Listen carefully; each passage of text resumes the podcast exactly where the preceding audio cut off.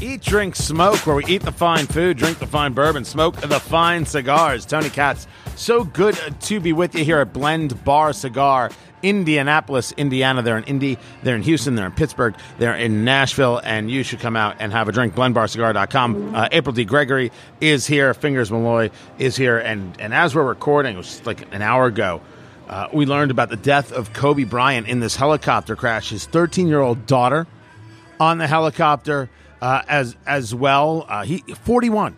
Ugh. And they're Southern California, and for whatever reason, the helicopter went down, because I think the investigation is going to take a little bit of time. So as we have it, we only know that it went down. Don't necessarily know why it went down. But, man, this story traveled as quick as anything I know of, and everybody's got now their stories. I had to be reminded that I saw Kobe Bryant play. I didn't remember. I saw him against the Indiana Pacers. I had to be reminded by the magnificent Glenn that I saw him play. But I was never a big basketball guy. It was never my thing, never my place. Came in today, April D. Gregory is like, I'm not going to say in tears. That's not the way I would say it. But, like, this is one of her people. Fingers was talking about, like, when Tom Petty passed. You were like, oh, man. Yeah, that hit me hard. Right? But for April, it's, and she's still staring at her phone and looking for news. I mean, what else are you going to find? Well, I just want to watch and see what other updates, you know, because they haven't, at this point, haven't mentioned who else was on the helicopter. Right. There was a rumor that Rick Fox was on the helicopter. He wasn't. He was not on the helicopter at all. So that rumor's not true. But this is just it's a crazy, crazy story. How many times do you think he's done this helicopter out of the Calabasas area? He was heading to his basketball academy, where he's, you know, people train and he teaches or does whatever. He was there with his daughter, and that's where he was going when the crash took place. He must have done that helicopter ride a million times because, as you were saying earlier, Fingers, it's Southern California. Well, that's what I think for a lot of people who don't live in that area. They think that they encounter, if you're in a metropolitan area, they think they know what traffic is, but you've lived in Southern California. What's the traffic like in LA versus Indianapolis? Yeah, I mean, they've already got...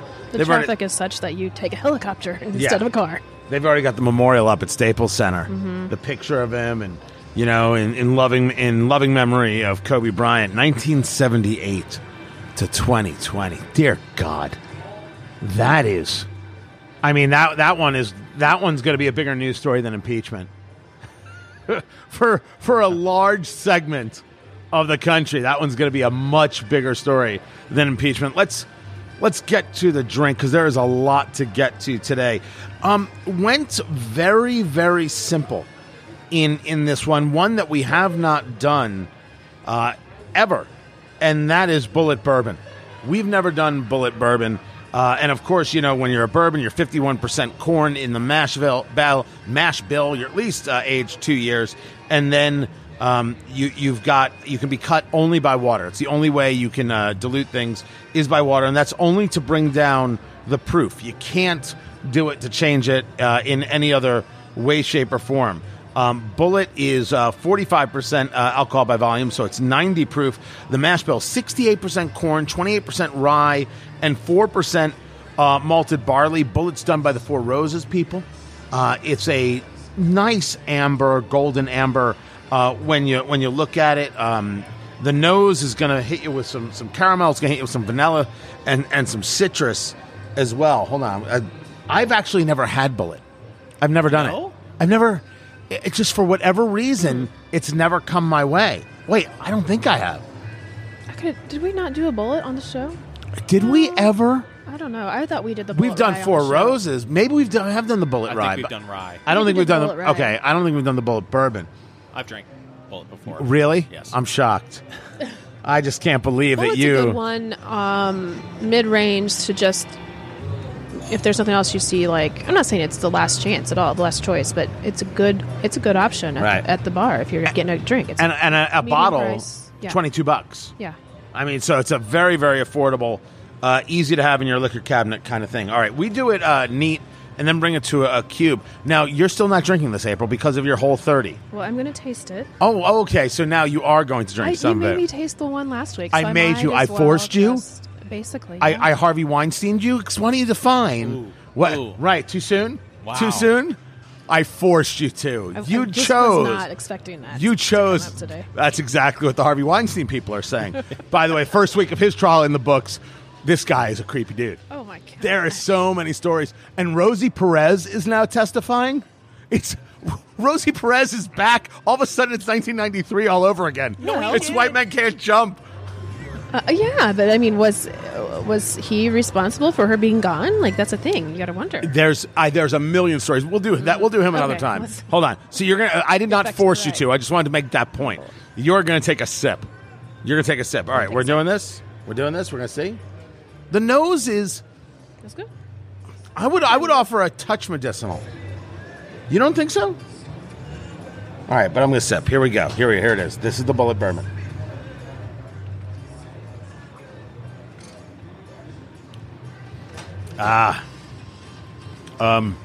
Fingers? Oh, I like Bulleit Bourbon. I was already way ahead of you. I had my sip 30 seconds ago. Yeah. No? Not a fan? I mean, it's... Got some vanilla. Then there's a spice thing happens. I mean, when you take a look at the mash bill, 28% rye, I'm not necessarily surprised that it is spicy. I just don't like the spice. Almost a cinnamon going on there. The citrus doesn't give me enough of it. I can't imagine. I cannot imagine this one's going to be in my liquor cabinet. But I get that it's going to be there for a lot of people at $22. No, not compared. Last week, was it last week we did the Stagg Jr.? Oh, that was fantastic. Yeah, I can't stop thinking about it. Was out last night with my wife. She ordered the Stagg Jr. Oh, no kidding. Yeah, loved it. Yeah, I'm not. Put it on your ice chips. I know. I have a full cube this time. Right? I got a big cube like a man. Oh. I got a man's cube right there. Which, by the way, if you go to mancube.com. Don't. Just don't. What a website. Check it out on Urban Dictionary. All right. So I feel bad almost about having to lead with Kobe. I mean, I do. It's just you don't want to lead with something so absolutely positively miserable. So I'll try my best to bring it back. Coronavirus is here and we're all going to die. Oh my gosh. You fearmonger. That's the question. I cannot tell you if I should actually be afraid or if this is fear-mongering, what's going on. Mm-hmm. Because it's coming out of China. I think, by the way, don't all these things come out of China? SARS and MERS and the rest. H1N1, swine flu, avian bird flu. Everything comes out of China. I mean, I don't know if they're incubating, trying to hurt the rest of us. But when they talk... There's a bajillion people there. Well... And most of them live in horrid conditions. All right, there's 1.2 billion people, and yes, supposed to live in horrid conditions. China, this is out of Wuhan, which is the Hubei province. So it's like the center east of the country, but in the interior of the country. Macau and Hong Kong are basically due south, and Shanghai is basically due east, and Beijing is basically due north. And part of what's making this spread is the Chinese New Year, the Lunar Festival. And so people have been getting together and gathering to celebrate this, and that's helped with the spread. We now have multiple cases in the U.S., cases in Mexico, cases in Australia, cases in Thailand, and cases in those cities that I mentioned, which are all coastal cities, where you have much more of the population and much more fear of what these things can do. At the last report I have found, China says 56 people are dead. And it's China, so I don't believe them at all. And I think that so it's probably way more than 10 times, absolutely, if not more, never mind who's infected. And it really presents as a cold because coronavirus, the name comes from the shape of the virus. I spoke to a Purdue chemist, and a doctor, about this. So that's where the shape comes from, right? That's where the name comes from. And it's like common cold. Like coronaviruses exist. It's what this thing is doing that they can't. Well, didn't it come from bat soup? I don't. They were eating bats or something. Wait, I thought it was snake, but bats? Neither here nor there. Bat soup. Haven't you not seen all the memes all over the internet about people eating bats? Oh yes, I've seen the bat soup. I've seen that particular meme with the bat in the soup. However, it has come. It is transmissible, person to person, which is where the real problems are. and how easy this thing is to spread and how it really does affect breathing and creates pneumonia-like symptoms and then pneumonia itself, and you end up basically drowning to death in yourself. It's just brutally, brutally awful. Every time something like this comes out, if you take a look at the last few, did you want to say something, April? You were about to. No, go ahead. Go ahead. We have it's the end of the world as we know it, and I feel fine. Everything is awful. Everything is terrible. Oh my gosh, the worst thing ever. It's past. It's over. I mean, that happens so often. Just like with World War III. Remember that was supposed to happen? Yeah, just a couple weeks ago. Yeah. It's already over now. And we're here. Jesus H. Christ, we're still here. Ever. You know? It's the quickest war ever. I went war games on you and nothing. Nothing. I don't know what to make of it. So I generally, when it comes to this type of thing, I'm not going to China anytime soon. I think the concern is certainly a lot bigger over there than they project, because obviously we know we cannot trust them. But over here, there's so far been 3 cases over here. But with this type of thing, same with the flu even. Like, it's just so much overreaction because we have 24/7 news nowadays, and the CDC and the CDC pro-vaccine cults are all in your, all over your Facebook feed. So you think everybody's dying from the flu, but literally, nobody you know is dying from the flu. But it's always so overdone here. So I think so much of it in America is scared. So I'm not concerned about bat coronavirus in America. But if you say you're not going to China, great. The question is, are you going to let China come here? Are you going to put an end to travel? They already have an airport. They will kill us. Who's going to kill us? China will launch airstrikes on us if we say you can't come here anymore. You can't come here. Not until this thing is under control. Why? What's the matter? We can't protect Mexico. I don't disagree with you necessarily, but they will not just sit by and let. They're already doing temperature scans at airports. They're checking everybody who comes through. Why can't you say no? We're done for now. I've got a question I want to pose to the both of you. I've got a friend who lives in Texas. She works for a hotel, very nice hotel. Won't mention the name of it. I'm pretty sure this is a start of a penthouse letter. Her coworker went to China. Definitely the start of a penthouse letter. Came back. The guy who's running the hotel said, "Don't come to work. Ooh. Don't want you at work. You were in China." Correct. Ooh. Not only absolutely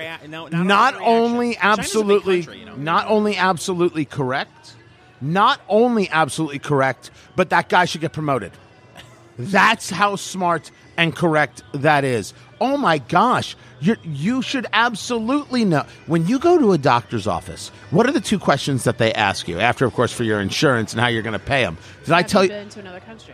Have you been to another country? And have you developed a cough in the last week? That's what they ask you. If you work at a hotel, if you work in that kind of place with the kind of situation with mass amounts of public, you should have to prove that you're healthy. 150%. And if you went to China, it's a question. You're not allowed to go to certain countries without getting certain shots, right? You need to have those shots to protect yourself. Why in the world would we pretend that somehow this is just fine? And the problem all comes from the fact that the Chinese government is absolutely, positively not trustworthy. You can't trust them. Not a single word that they say. So that's when I say to you, and I don't know whether I should be worried or not. I don't know whether there's a real fear or people just doing the standard fear-mongering. The historical perspective over the last decade says it's fear-mongering. It is fear-mongering. You think so? Listen, anything to get a media click.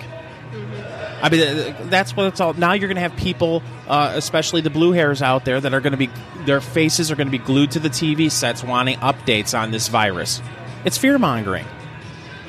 I'm not saying you shouldn't take it seriously, but if you turn on the TV, it's, we all going to die. And well, it's the same on a much lesser degree, but the same thing as if it gets a little bit windy and rainy outside, oh my gosh, there is 4 hours of live TV coverage of a potential tornado.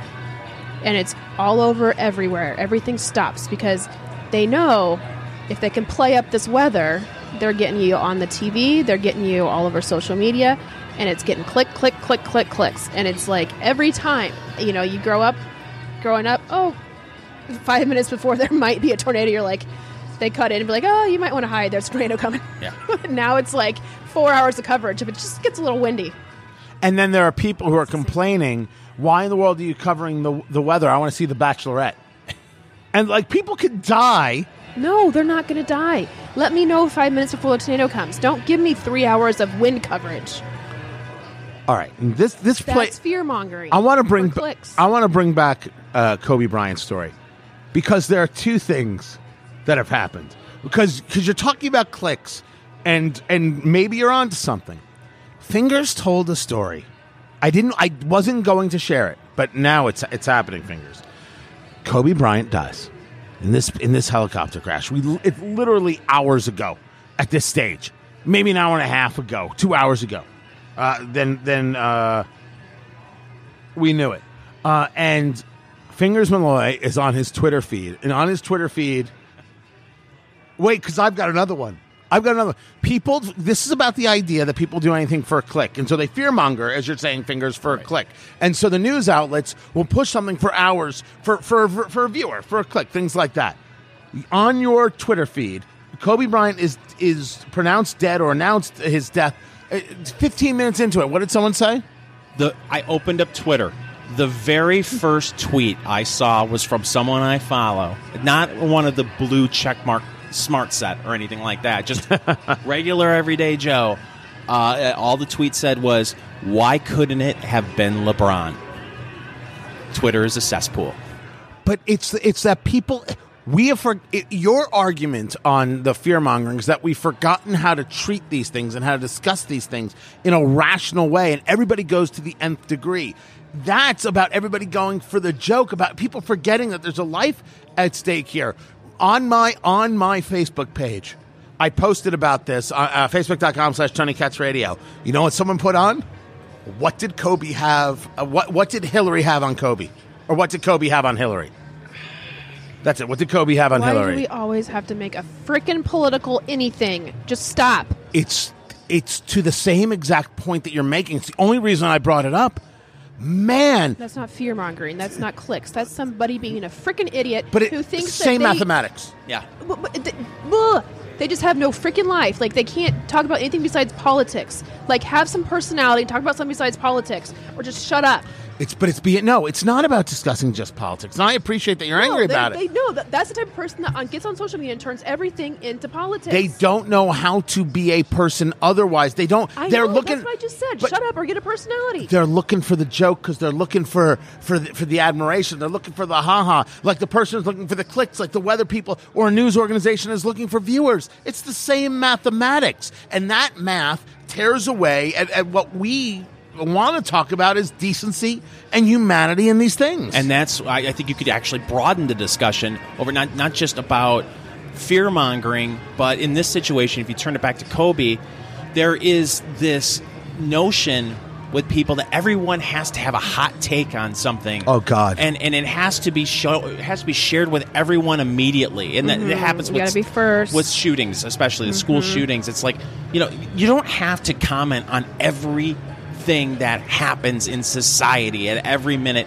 and try to have the hottest take. It's like when North Korea launches a missile and you go to Twitter and there's where all the North Korea experts are just lined up for you. Right. You know, all with their 20 years of study in North Korean policy. Right. They've got it there. They all speak Korean. They've personally had a beer with Kim Jong-un.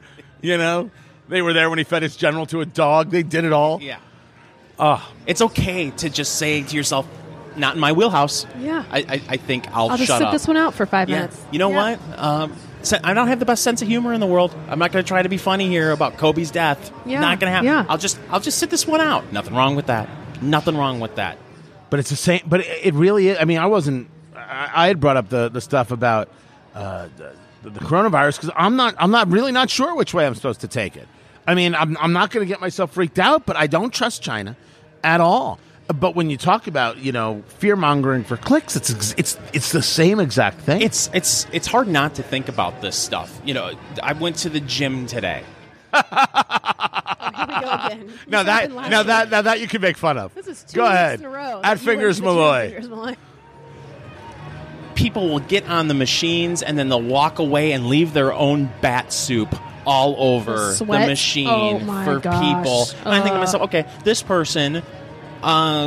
Sweat is all over the machine. They were in Chicago last week.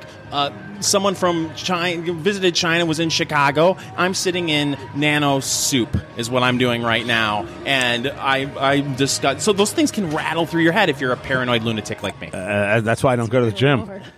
That's exactly why. Tell me about the Bulleit Bourbon there you're dealing with here. What do you think? What do you think of this? Listen, it goes back to what you brought up earlier. For $22 a bottle, I'm all about this. This is fine, and I can sit back and drink this all night. Is it the best bourbon I've ever had in my life? No.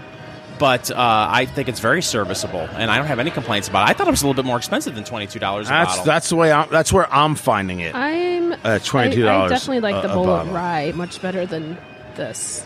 Now, listen, some places it's $22. If you get it on Drizly, which is not a sponsor of this podcast and should be. Hold on, let's just let it sit there. Drizly is not a sponsor of this podcast, but should be. There, I feel much better about that. They say it's $30 a bottle or $31 a bottle. Yeah, that's where I thought it was right around the $30 a bottle range. But, you know, lately with whiskey shortages, the prices have kind of fluctuated in the last year or so. Yeah, like even at this level? I feel like they have. By the way, is there a whiskey shortage, or are you just fear-mongering right now? For hits on the I gotta tell you, I'm not a Bulleit guy because of this. Let's call this $30. Old Grandad 114 is $28.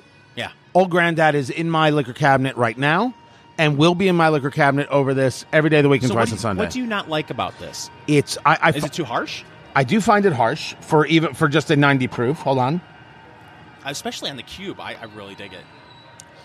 I find it. The bourbon is unbalanced. It's too harsh into the upper chest. There's too much warmth going on. The flavor, that little bit of vanilla, doesn't blend well into any citrus notes that go down. The whole thing just seems to be uncentered and seems to be too rough in all the places where it should have smoothness. I'm not good enough to know. Does it need another couple years? I'm not good enough to know whether the mash bill needs to be changed up in a certain way. They sell it like crazy. So who am I to tell them? But it won't be something that's for me. It's by the way, it's not awful. It's not like, I would never drink this. It's that I don't want to drink it. And we've had. Oh, God, yes, we have. You have taken one sip and you put the glass on the table and you just pushed it to the other side of the table. To which Fingers then picked it up and drank it. Right, that's a lot of times. But no, there's no point in drinking this one.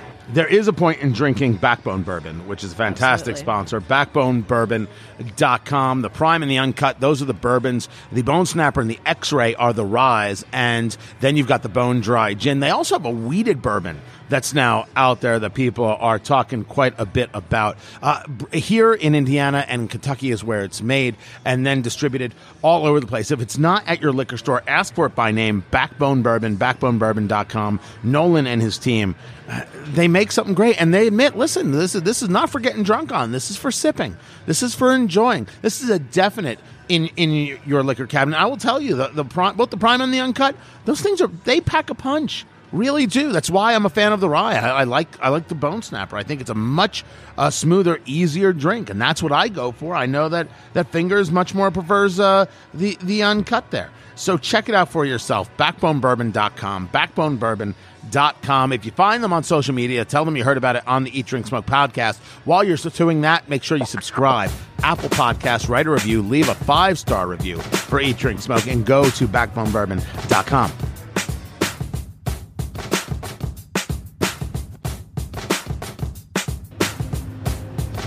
Let's get to the smoke as April D. Gregory gets her French press coffee, which is a good way to do this cigar. This, from La Flor Dominicana, one of the coolest looking cigars. It's a Perfecto, so it's going to come to like really a sharp point at both ends. So when you cut the cap on this, you want to cut close. You want it to have a bit of that intensity kind of draw. It almost looked like you're doing a punch. So when you cut a cigar, you do a straight cut, right? And you cut it full across. Or you can do, sometimes you can do a V cut where you kind of dig in a little bit and more amplify the draw. Or you can do a punch where basically you're cutting out a circle in the cap. Really intensify it. The way this comes to a point, this La Flor Dominicana, will automatically do that. This is the TCFKAM. The story behind this is that it used to be known as the Mysterioso. And it was the Mysterioso for a while in 2007. And then it disappeared. It disappeared because of a trademark lawsuit. Somebody sued them for the name Mysterioso. And it sold at the time for $19 a cigar. It was a 5-pack of these cigars. So then they started bringing it back, and they brought it back as the TCFKAM, the cigar formerly known as Mysterioso. Nice. So that's what this cigar is. It is a Dominican. That's where it comes out of, in the binder and the filler. The wrapper is an Ecuadorian Sumatra with Oscuro accents. So this cigar is Sumatra in its full, but there is like this little wrap that goes on it, like almost like a string. It's built into it though, in the tobacco leaf that then wraps around it, and that is an Oscuro. It is a beautiful looking cigar, which you'll find for somewhere between $23 and $25 a stick. You want to talk about an incredible gift set? This is it. Absolutely gorgeous. As for the flavor profile of this thing, that's, well, I think some of what you're going to expect. You're going to get a fair amount of spice because it's the Dominican.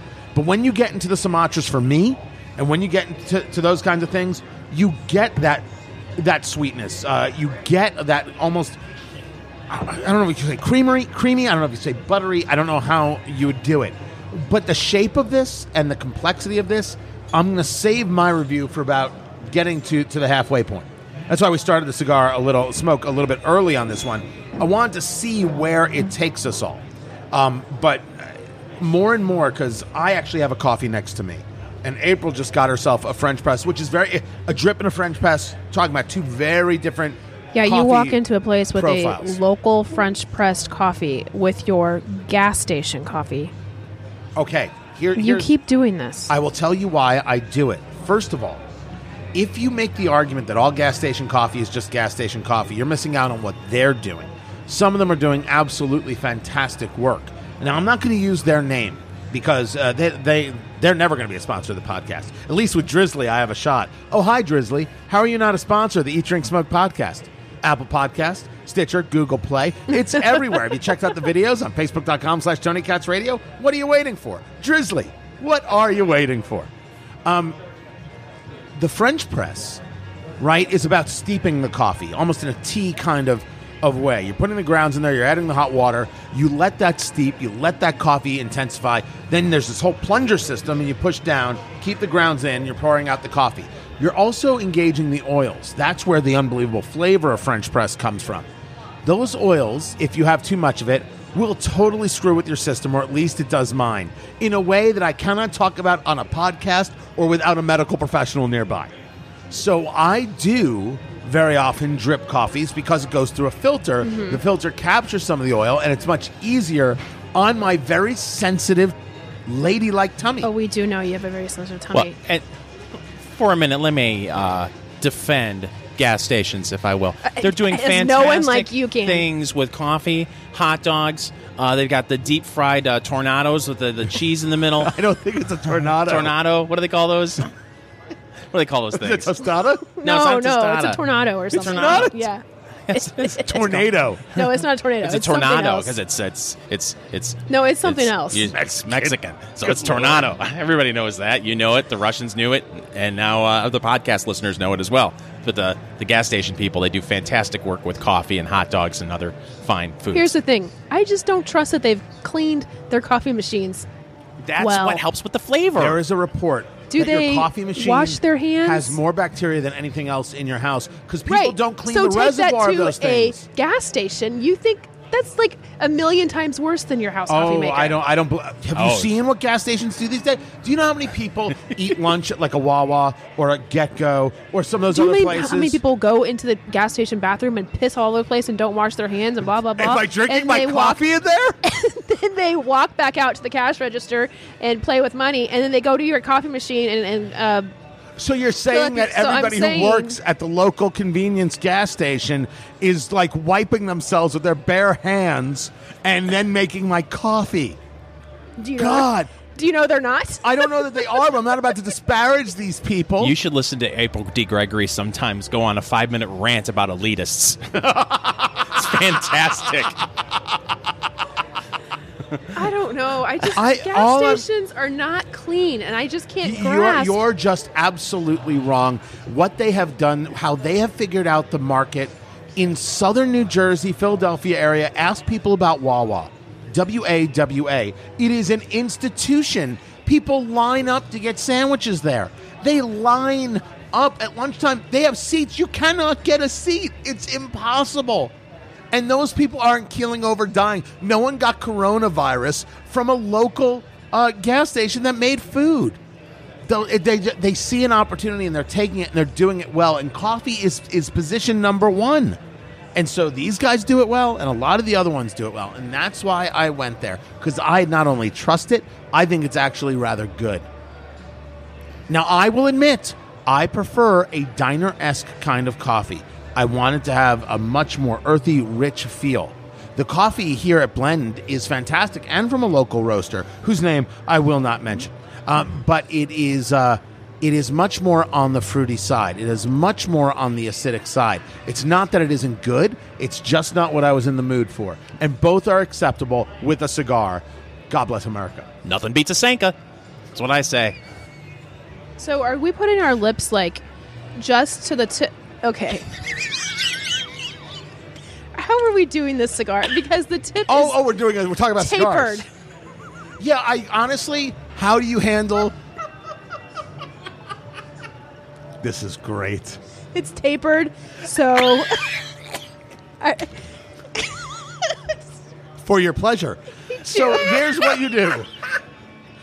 When you're dealing with a cigar like a Perfecto or a Pyramid or any of those kinds, as you guys continue to cry from your laughter, honestly, where is it comfortable for you? One of the problems with a cigar like this is that you end up, you want this good? A cigar like this, you end up using your teeth. And so that could be a problem because it doesn't naturally fit. April is in full tears. Fingers has lost his headphones. They're a mess. April is crying and can't talk and has lost it. But it is true. It is sometimes weird to smoke a cigar like this, right? So you just gotta find the position that works for you. I'm being honest. Let me get back to this cigar, as these two can't figure themselves out. The cigar is a 7-inch cigar, so it's 7 inches in length. And at its thickest point, has a ring gauge of 55. So ring gauge is how fat it is around. My God. Okay. How could show? It happens to be a very good cigar, by the way. It is very good. I'm enjoying it. I'm nowhere near the second, third yet. And remember, so you're starting at that point, and this thing is gonna. It's like as you use it, it grows. And so it's going to thicken up. Guys, that's the best I can do and keep a straight face. Someone has to here. My God.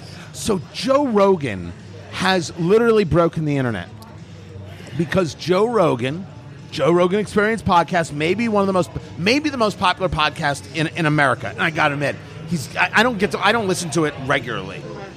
He's good. He's good. He's good, and he's genuinely curious, right? He genuinely wants to hear from the other person. He genuinely wants to get into the subjects, and he puts himself into the. He goes for the far out, man. He is not afraid. No rules with Rogan. He endorses Bernie Sanders. Do you hear that sigh? He endorses Bernie Sanders for president. After him being quite a big Tulsi fan. Was Rogan a Tulsi fan? Yeah, he was a Tulsi. He had her on and just was basically in love with her. It's a great, great episode with her on there. But I don't know if he just waited for the endorsement because at this point she's not viable yet. But so Rogan's endorsement is based on the idea that he's consistent. Here's what he says. He says, and this is the quote from Bernie Sanders' Twitter feed, "I think I'll probably vote for Bernie. He's been insanely consistent his entire life. He's basically been saying the same thing his whole life. And that in and of itself is a very powerful structure to operate from." Now, I don't disagree with that. Jim Messina was President Obama's campaign manager, and he was on MSNBC. He was on Morning Joe. He's talking to Willie Geist, I forget who. And there's like this 2-minute clip. It's the most honest 2 minutes you will ever hear in your life, that the millennial set and others glom on to Bernie because he isn't playing politician. He's a true believer. And I use that term specifically. And I used it I was on Fox this morning and I used it. I use it often because that's what we're dealing with here. True believers. And they like that in a world where they see things as inauthentic. And they are searching for authenticity. They do this. We've talked about it with their liquor. They do this with their food. They want to know the story behind it. Authenticity is everything to them. Unfortunately, more so than what that authenticity means for their very own future. That's the way I look at it. So Messina was talking about this, and they were talking about it. And in the same sentence as he's talking about, this is what they look for. He knows that Bernie Sanders politically, for Michigan and for Wisconsin, is total disaster. He knows it. It was, I don't care that it's Obama or anything else. It was the most honest, exceptional 2 minutes. Absolutely terrific. So Rogan endorses Bernie, which I gotta say, heartbreaking, in every sense of the word. Right? Bernie's never gonna be my guy. I think Bernie's a wholly dangerous cat. I think he's an inarticulate cat. I think that consistency is one thing, but rational thinking is far more valuable to me, right? And he has such a... Oh, sorry. Well, I just don't get it, because if you look at what Joe Rogan does for a living and what he's passionate about, stand-up comedy, MMA, it doesn't get any more rugged individualist than that. Right. That's interesting. And that's what I was going to point out. If you listen to his shows, he has a really big libertarian streak. So either he was really high when he said it, or he figures, what the heck, let's just put the troll out there and see what happens. Mm-hmm. Right?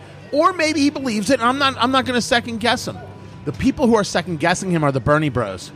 They're apoplectic over this, that Bernie would take this endorsement, because supposedly he, on the podcast, he's used gay slurs and he has positions on trans, meaning transgender people and transgender issues that they don't like.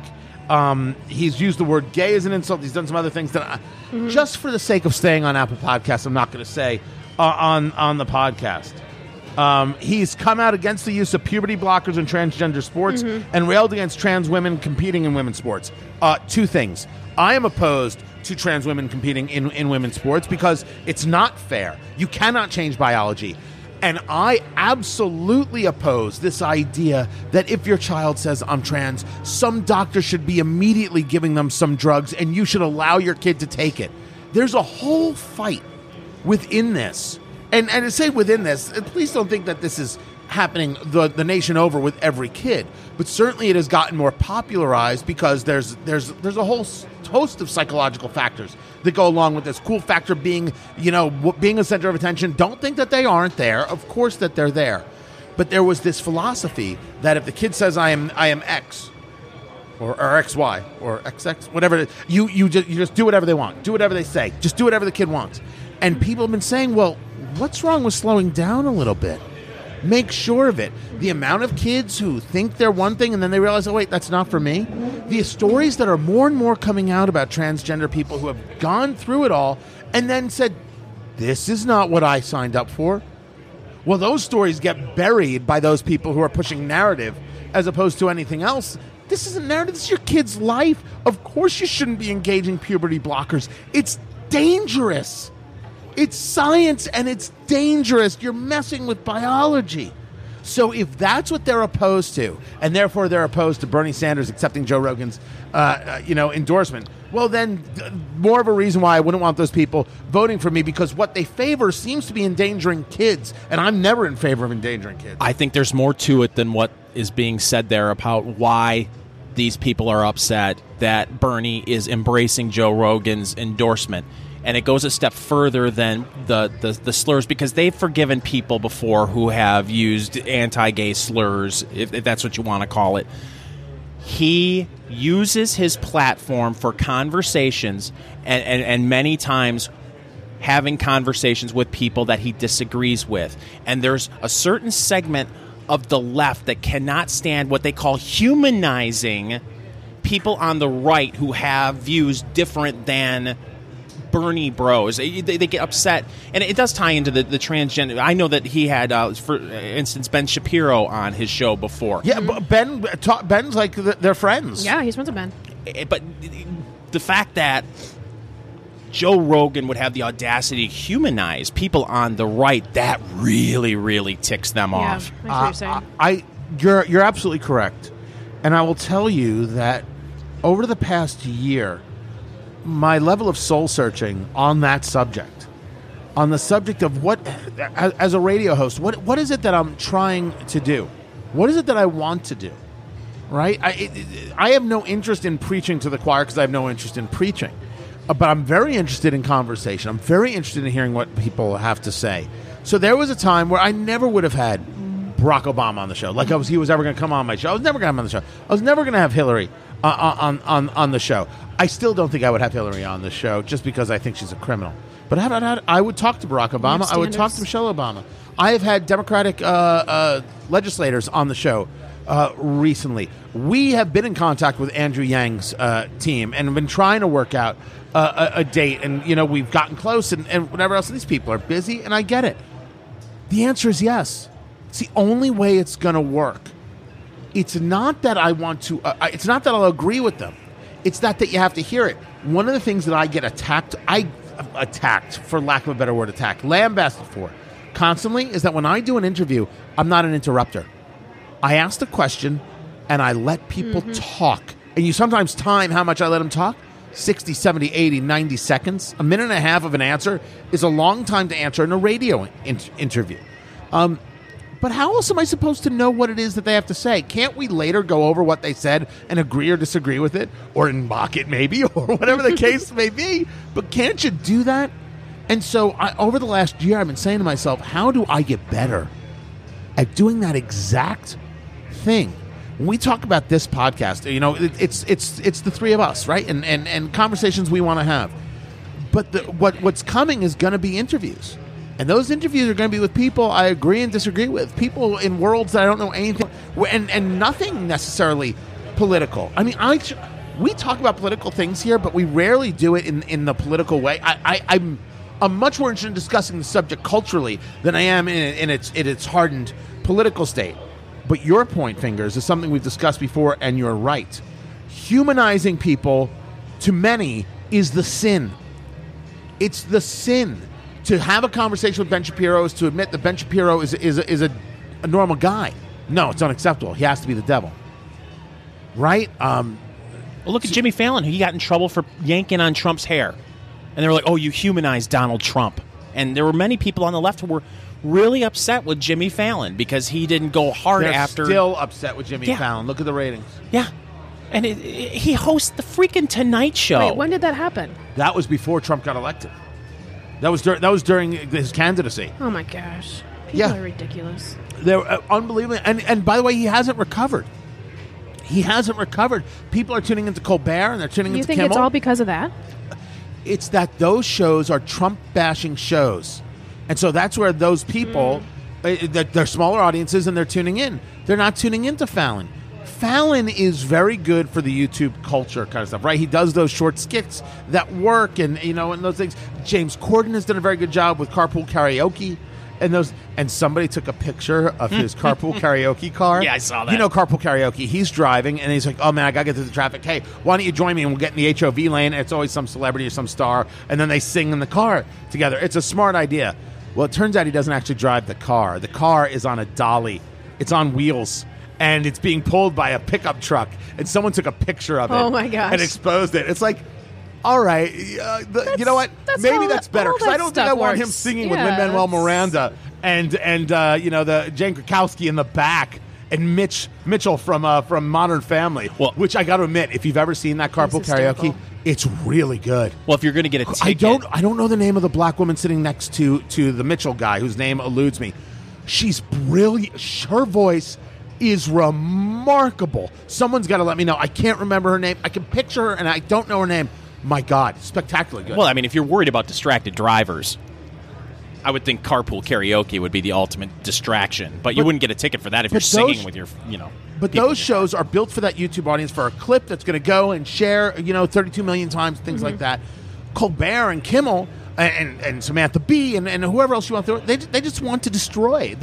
That's it, full on venom on every level. And Fallon's not like that. Now, Fallon might disagree with all of us on our politics, but he's still trying to do a little entertainment for the show. That seems to be obvious. And yes, he loses in the ratings because of it. And they, yes, have not forgiven him for that. But that seems to be a long Tonight Show tradition for the most part. I mean, going back to, look, to me, it was Johnny Carson. I mean, Johnny Carson is the only host of the Tonight Show as far as I'm concerned. I wasn't a Jay Leno fan like April over here. Conan, we hardly knew you. Yeah, but we didn't know Carson's politics while he was doing the show. He would go after Republicans. He would go after Democrats equally. And that was great. You could tune in. Everybody could tune in and feel like, well, he's just trying to be funny. He's trying to do a show. There's no political agenda behind it. And now... God, I hate to sound like a 75-year-old man who's, you know, a kid just threw his baseball in my lawn, and I'm telling I'm going to take it. But I just can't watch these shows today. If it's just nothing but Trump bashing, yeah, how is it funny? I mean, okay, and people in the audience laughing. Oh yeah, I'm so much smarter than the president. Are you really? It just to me isn't very entertaining. Hate people.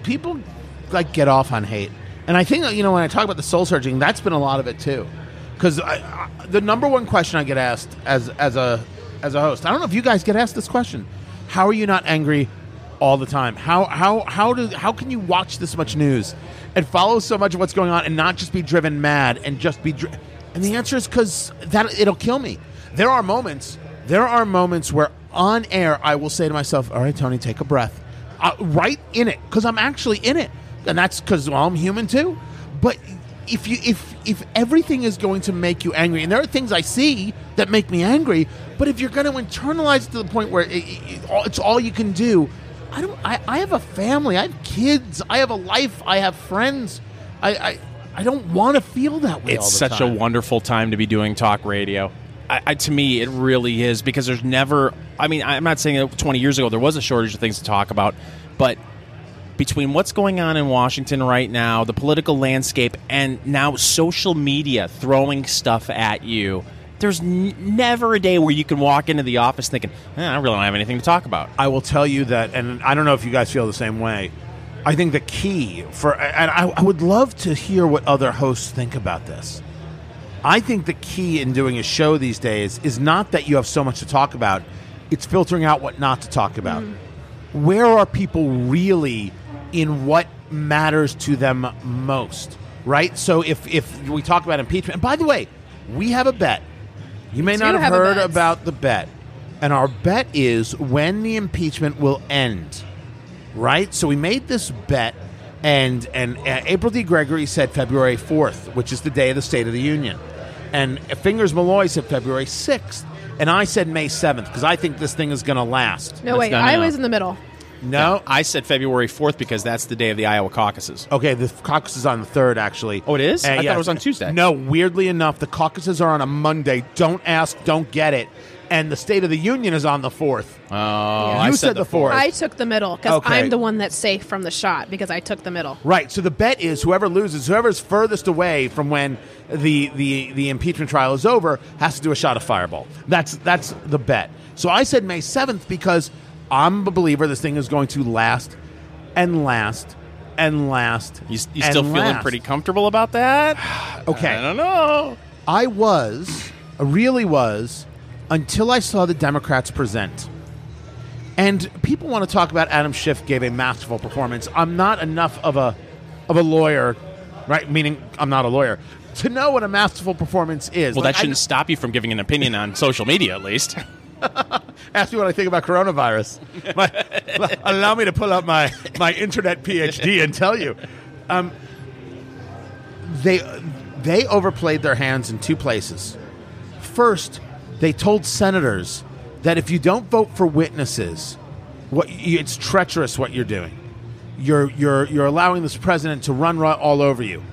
You could say a lot of things about senators. You can't call them treasonous.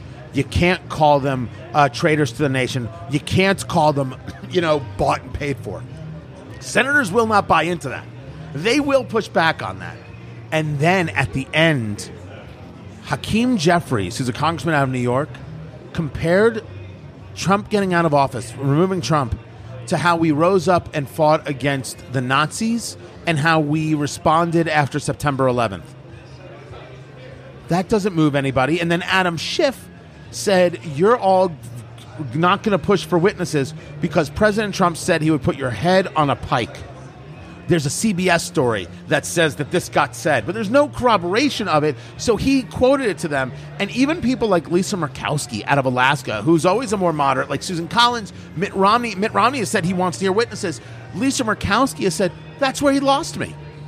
So since they overplayed their hand, it's possible that the Senate will be like, you know what? You people are clearly just vengeful, and you're not really talking about the problems of the president. We're done here. Actually, I heard Lindsey Graham say that, and he said, I also want to see Tony Katz do a shot of Fireball. I heard him say that. It was. He did. So it's possible that the senators will be like, yeah, let's once the Republicans are done and the Trump team's done, okay, let's vote to acquit. Let's vote. He's acquitted. It's done. It's over. It's finished. It's very, very possible that I will be doing a shot of Fireball. I'll be happy to do it. I said it then, I say it now. I'd be thrilled with this thing. I just realized, can we do a shot here? Do they even have Fireball here? We'll bring it in. I was going to say, we're going to do the whole thing that we did last year when we drank wine out of a Pringles can. Are we going to? No, I'm sure that they've got it, and I'm sure that we can get it done. I'm sure that they do not have it. I bet they do not have Fireball here. It's below their standards. And if and when I have to do it, I will do it under a Fanimation fan because I'm going to need to cool down. Our great sponsor, Fanimation, Fanimation.com, ceiling fans. For your home, indoor or outdoor, LED lighting, whisper quiet, incredible motors that will just last, and all of them totally customizable. You got to find out if your local retailer sells Fanimation fans, or go to Fanimation.com and find out where they are sold. They are gorgeous. They are perfect. They are the kind of things you want in your home. All the fans at Blend Bar Cigar, Indianapolis, Houston, Pittsburgh, Nashville, they're all Fanimation fans. If they can move the air here, they can move the air in your home. Great. Your living room, your family room, all of it. Fanimation. Fanimation.com. Now, I brought up impeachment just for the... Again, it is part of that dehumanizing, for sure. And I wanted to bring up the bet. There was one more story I wanted to get to as we could continue to smoke the cigar formerly known as Mysterio, the TCFKA. I love this. It's my gosh, I love this. And you said, how much was this a stick? It was about $22, $25. Totally worth it. To me. It was definitely a sweet spot. Now, each one, well, both April and I had to relight. Also, we're talking and doing other things.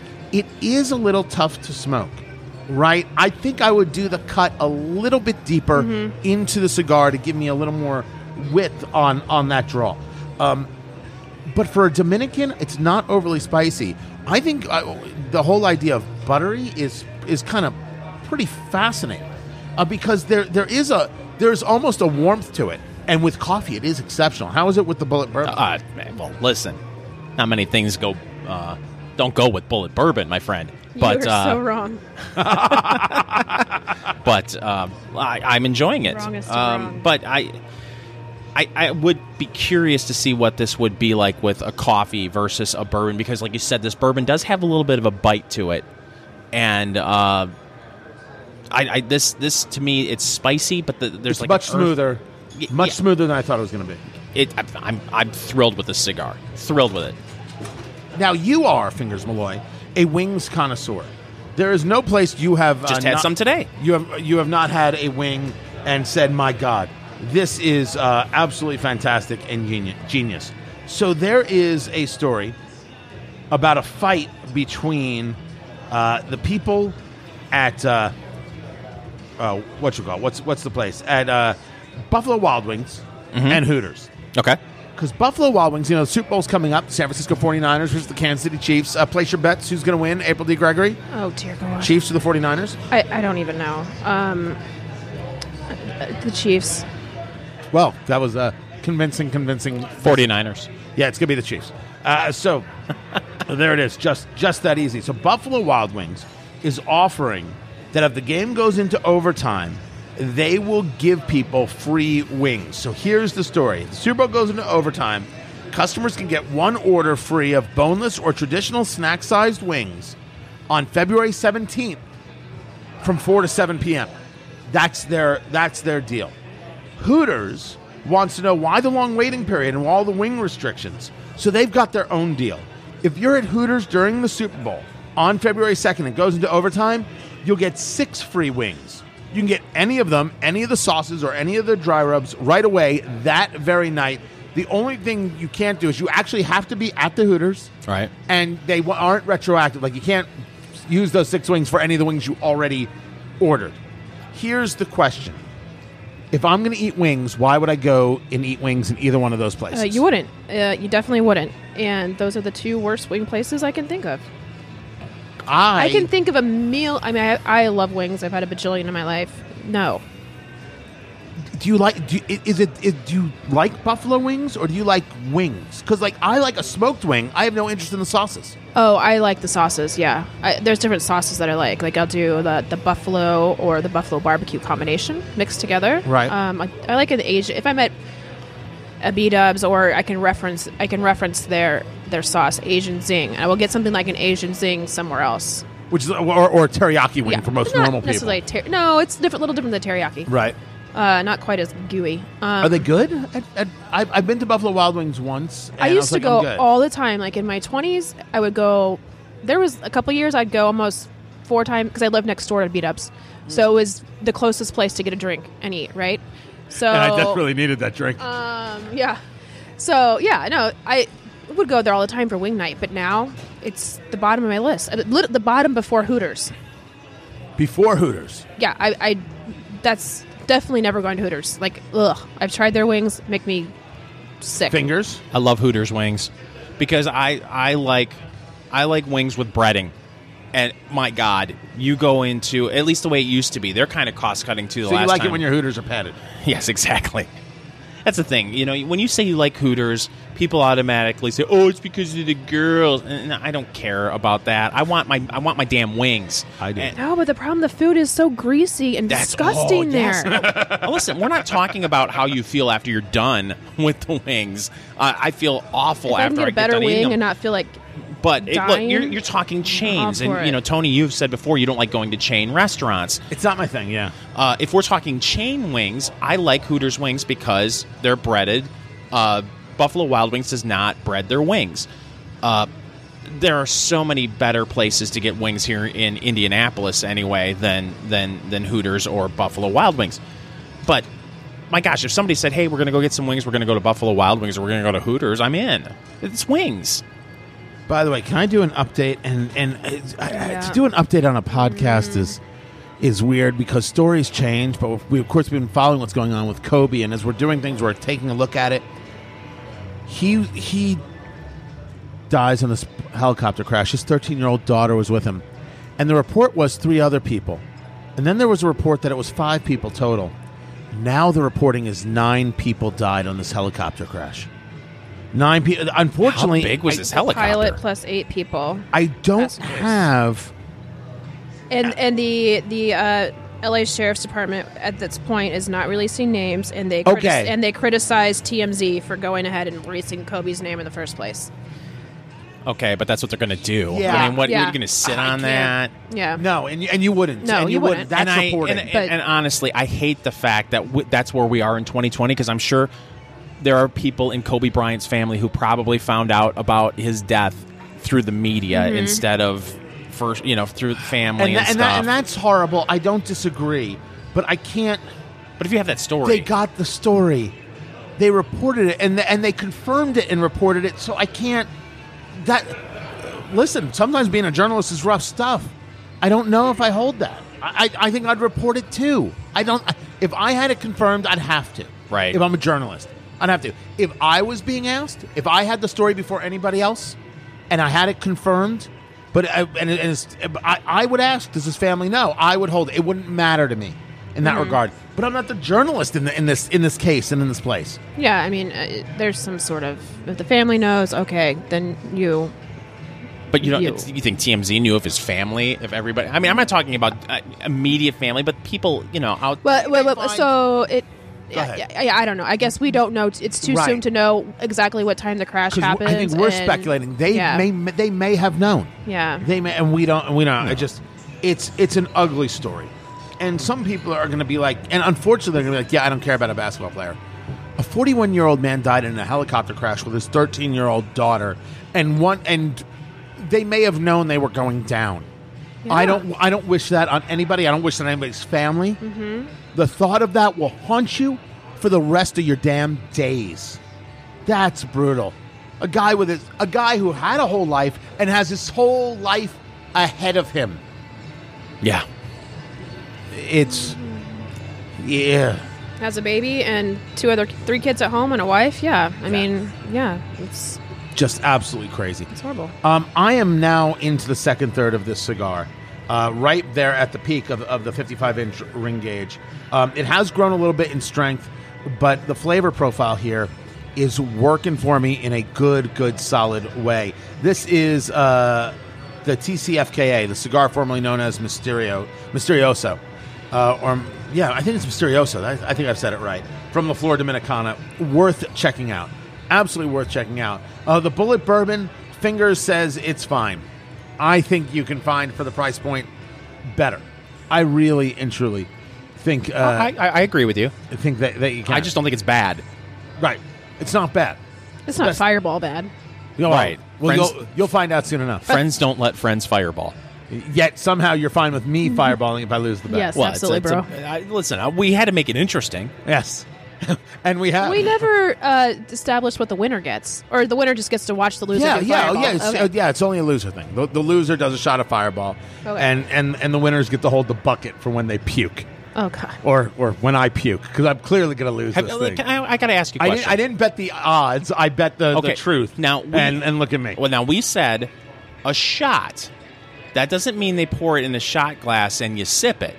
You have to do a shot. No, I understand. Have you ever done a shot? Oh, of course I've done a shot. Okay. You're not a big drinker. I used to be able to do shots of tequila. And then I'll tell you what. That's the only thing I've ever done that has made me sick. A shot of tequila? A shot of tequila. Really? And I'll never forget it. I was in a bar that I used to work at. It was my day off. A guy walked in. I hated the guy's guts. He sat down next to me and said, "Let's do a shot." I go. He goes, "If you think you're man enough." I go, "Oh, stop! I'll drink whatever you're drinking." He said, 2 shots of tequila. Inside my mind, I thought, "Crap!" Right. Just got to the bar, hadn't had a drink. Did the shot? Put the shot glass down. Looked at him. Said, "Excuse me." Went outside, threw up on the curb. Oh my God. Tequila's awful. Well, awful. I gave that to my youngest brother when he's 8 years younger than me. When on his 21st birthday, him and a bunch of the friends went out, and I was the mean sister who brought a date who bought my brother a tequila shot, and that ended the night. Yeah, the worst shot you could ever get someone is. Have you ever heard of a prairie fire? Yes, it's Tabasco, right? Yes. Tequila with Tabasco in it. I mean. You're just evil if you order someone that. I used to just do tequila. Like in my mid-20s, I would do tequila shots instead of like going to the bar and buying beers and just drinking beers all night long. I'd get to the bar, do a shot or two of tequila, have one beer or two the rest of the night instead of, you know, just. Yeah, I didn't grow up like you did. That never dawned on me. Hey, how do I get messed up quick? No, not messed up, but just, you know, a little buzz, and then you're good to go. Instead of like spending money on drinks all night long with that. Oh, how many drinks were you buying yourself? This public service announcement, right? You probably didn't even buy the shots of tequila. Look at you. Eye roll. You're just doing a little eye flutter. Good Lord. April D. Gregory on Twitter, by the way. That's where you find her, April D. Gregory. Fingersmalloy.com, MALLOY, Fingersmalloy.com. You find me at TonyKatz.com. Facebook, Tony Katz Radio. Twitter and Instagram, Tony Katz. Blend Bar Cigar, Indianapolis, Indiana, Nashville, Pittsburgh, and Houston. BlendBarCigar.com. Great to be able to do the podcast here. Thank you to Fanimation.com and Backbone Bourbon. You got to get Backbone in your liquor cabinet. Got to have a Fanimation fan in your home, ready to go. Fanimation.com. And don't forget to subscribe on Apple Podcasts or Stitcher, Google Play, wherever it is you get the podcast. Eat, drink, smoke. Write a review. Leave a 5-star review. Do that right now as quickly as you can. This is Eat, Drink, Smoke.